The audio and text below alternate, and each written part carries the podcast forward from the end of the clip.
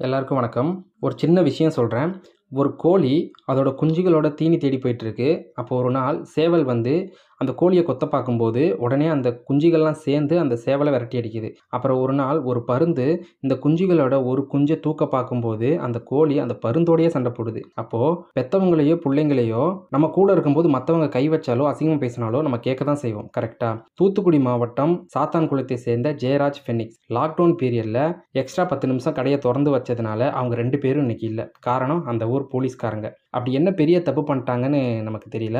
ஒரு பத்து நிமிஷம் வந்து கடையை எக்ஸ்ட்ரா திறந்து வச்சது வச்சதுனால அங்கே இருக்கிற போலீஸ்காரங்களுக்கும் ஜெயராஜுக்கும் ஒரு சின்ன வாக்குவாதத்தினால வந்து அவங்கள வந்து போலீஸ் ஸ்டேஷன் கூட்டிகிட்டு போயிட்டாங்க. போலீஸ்காரனையே வந்து எதிர்த்து பேசுறியா? அப்படின்ற அந்த கர்வம். எதிர்த்து பேசினா போலீஸ்காரங்க கோவப்படலாம். ஆனால் கொலை பண்ணக்கூடாது.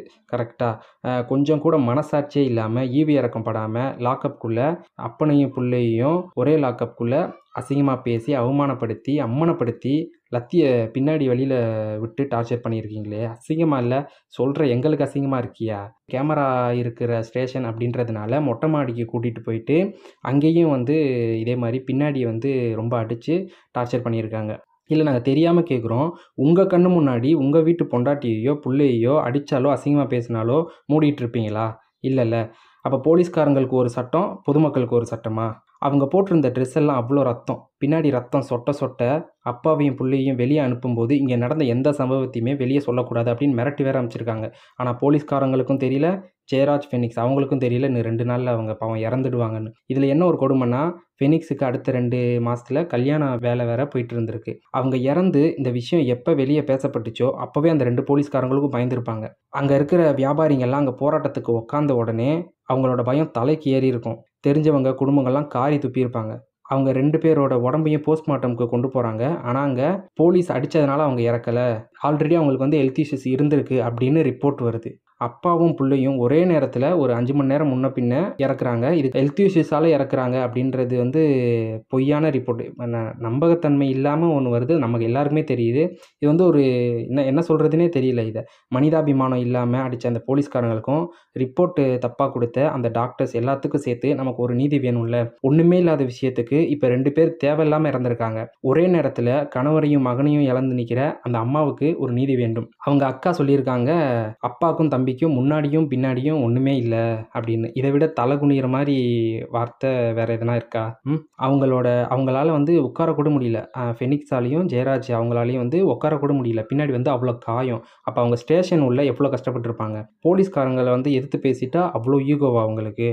எல்லா எப்படி பார்த்தாலும் எல்லாரும் மனுஷன் தானே. இந்த லாக்டவுன் பீரியடில் நான் காலைல விழுந்து கேட்குறேன் வெளியே மட்டும் வராதிங்க ப்ளீஸ் அப்படின்னு கெஞ்சி போக சொல்கிற போலீஸ்காரங்களுக்கு மத்தியிலையும் ஃபுட் அரேஞ்ச் பண்ணி கொடுக்குற அதாவது இந்த ரோட் சைட் பீப்புளுக்குலாம் ஃபுட் அரேஞ்ச் பண்ணி கொடுக்குற போலீஸ்காரங்களுக்கு மத்தியிலையும் இந்த மாதிரி மிருகத்தனமாக அராஜகம் பண்ணுற போலீஸ்காரங்களுக்கு கடுமையான தண்டனை தாமதிக்காமல் உடனே வழங்கணும் அப்படின்றது தான் இங்கே எல்லாரோட கோரிக்கையும். ஏன்னா அமெரிக்காவில் ஜார்ஜ் ஃப்ளையார்ட் அப்படின்ற ஒருத்தரை கழுத்து அழுத்தியே கொலை பண்ணதுக்கு நாடே கொந்தளித்துச்சு. அதனால வந்து இப்போ அந்த போலீஸ்காரங்க வந்து ஜெயிலில் தான் போட்டிருக்காங்க. அதை விட கொடுமையாக ட்ரீட் பண்ண இவங்களுக்கு கடுமையான தண்டனை கொடுக்க வேண்டும் கண்டிப்பாக கொடுக்க வேண்டும் அப்படின்றது தான் இங்கே எல்லாரோட கோரிக்கை கோரிக்கையாகவும் இருக்குது இல்லைனா இதே மாதிரி இந்த லாக்அப் டெத்ஸ் அப்படின்றது தொடர்ந்து வந்து கண்டினியூ ஆகிட்டே தான் இருக்கும். ஸோ இப்படி இப்படி நடந்துட்டு இருக்கிற நேரத்தில் மெட்ராஸ் பெஞ்ச் ஆஃப் ஹைகோர்ட் அவங்க வந்து ஜூமோட்டா அப்படின்னா ஜூமோட்டா கேஸ் அதாவது தானா முன் வந்து இந்த கேஸ் எடுத்து நடத்துகிறாங்க ஃபஸ்ட்டு இந்த சம்பவத்தில் கா இந்த சம்பவத்துக்கு காரணமான எல்லா போலீஸ்காரங்களையும் சஸ்பென்ஷன் பண்ணுறாங்க இது வந்து ஒரு வகையான மைல்டு பனிஷ்மெண்ட் அப்படின்னு சொல்கிறாங்க அப்புறம் அந்த ஸ்டேஷனுக்கு வேறு புது போலீஸ்காரங்களெலாம் போடுறாங்க. மேஜிஸ்ட்ரேட் அந்த போலீஸ்கா அந்த போலீஸ் ஸ்டேஷனுக்கு டேரெக்டாகவே போய் விசாரிக்கிறாரு. விசாரித்ததில் அங்கே கிடைச்ச சில எவிடன்ஸ்லாம் வச்சு அந்த போலீஸ்காரங்க மேலே த்ரீ நாட் கேஸ் போட்டே ஆகணும் அப்படின்னு சொல்கிறாங்க உடனே வந்து இந்த சிஎம் கிட்டேருந்து சிபிஐ கேஸ்க்கு இந்த இதை இந்த கேஸை மூவ் பண்ணுங்க அப்படின்னு அப்படின்னு ஆர்டர் வருது. ஆனால் சிபிஐ ஸ்டார்ட் பண்ண கொஞ்சம் நாள் ஆகும். ஸோ வந்து டிலே பண்ண வேணாம். அப்படி ஒரு செகண்ட் கூட நம்ம வேஸ்ட் பண்ணக்கூடாது. இந்த மாதிரி வந்து லாக்அப் டேட் தொடர்ந்து நடந்துக்கிட்டு தான் இருக்குது ஸோ ஒரு செகண்ட் கூட நம்ம வேஸ்ட் பண்ணக்கூடாது. அப்படின்னு வந்து ஹைகோர்ட்லேருந்து ஆர்டர் வருது. இந்த கேஸ் வந்து சிபிசிஐடிக்கு மூவ் பண்ணி உடனே விசாரி விசாரணை ஆரம்பிக்கணும் அப்படின்னு. ஏன்னா இதுக்கு விட்னஸாக வந்து கான்ஸ்டபிள் ரேவதி இவங்க வந்து சொல்லியிருக்காங்க. நைட்டு ஃபுல்லாக தான் வச்சு அடித்தாங்க அப்படின்னு. அவங்க சொன்னதையும் ஒரு வீடியோவில் வந்து ரெக்கார்ட் பண்ணி வச்சுருக்காங்க. அதுக்கப்புறம் அந்த போலீஸ் ஸ்டேஷன் வந்து ஒரு ரெண்டு தாலுக்கோட தாசில்தார் தலைமையில் வந்து இருக்கணும். அவங்க ரெண்டு பேர் தான் மாற்றி மாற்றி டியூட்டி பார்க்கணும் அப்படின்னு சொல்கிறாங்க அவங்களுக்கு மேலே வந்து அந்த டிஸ்ட்ரிக்ட் கலெக்டரோட கண்ட்ரோலில் தான் அந்த மொத்தம் மொத்தமாக அந்த டிஸ்ட்ரிக்ட் கலெக்டரோட கண்ட்ரோலில் இருக்கணும் அப்படின்னு சொல்கிறாங்க இதுக்கப்புறம் வந்து என்ன சொல்ல போகிறாங்க என்ன தீர்ப்பு வழங்க போகிறாங்க அப்படின்னு நம்ம வெயிட் பண்ணி தான் பார்க்கணும். இந்த தூத்துக்குடி சம்பவத்தை பொறுத்தவரை கேஸ் ரொம்ப வேகமாகவே மூவ் ஆகிட்டு இருக்கிறத நம்ம பார்க்குறோம். அதனால் ஒரு நல்ல தீர்ப்பு வரும் அப்படின்னு நம்ம நம்பிக்கையோடு நம்பலாம். இனிமேல் இது மாதிரி சம்பவம் எங்கேயும் நடக்கக்கூடாது. ஓகே அந்த மாதிரி வந்து தீர்ப்பு வழங்கினா தான் மக்கள் வந்து ஒரு நம்பிக்கையாகவும் ஒரு பயம் இல்லாமையும் இருப்பாங்க. இந்த தூத்துக்குடி இஷ்யூ நடந்த நடந்து கேஸ் நடந்துட்டு இருக்கும்போதே தென்காசியில் விசாரிக்க கூட்டிகிட்டு போன ஒரு நபர் மர்ம மரணம் அப்படின்னு நியூஸில் வருது. அப்படின்னா தொடர்ந்து இதே போல் நடந்துட்டு இருக்கிற காரணம் என்ன? இந்த அளவுக்கு மக்களை வந்து போலீஸ்காரங்க ட்ரீட் பண்ணுறாங்கன்னா அவங்களுக்கு என்ன ஆச்சு என்ன பிரச்சனை அப்படின்றத நம்ம அவங்க வந்து விசாரிக்கணும். டிப்ரெஷனும் ஸ்ட்ரெஸ்லையும் வேலை பார்த்துட்டு இருக்காங்கன்னா அவங்க வந்து மென்டலி அஃபெக்ட் ஆக வாய்ப்பு அதிகமாக இருக்கும். ஸோ அவங்களுக்கு வந்து சைக்காலஜிக்கலாக கவுன்சிலிங் அரேஞ்ச் பண்ணி கொடுக்கணும். ஏன்னா ஒரு உயிர் போகிறதுக்கு இன்னொரு உயிர் தான் தீர்வுனா இங்கே மக்கள் வாழ முடியாது. நிம்மதியாகவே வாழ முடியாது.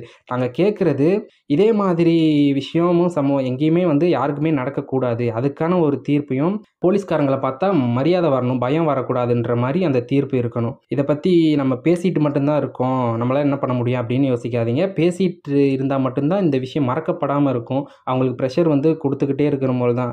ஏன்னா மக்கள் தான் எல்லாருமே எல்லாமே அப்படின்னா அவங்களுக்கு வந்து ப்ரெஷர் ஆகிட்டே இருக்கும். அதுவரை இந்த அதுக்கு ஒரு நல்ல தீர்ப்பு கிடைக்கும் வரை நம் ஓய வேண்டாம் நம் குரலும் ஓய வேண்டாம். நன்றி.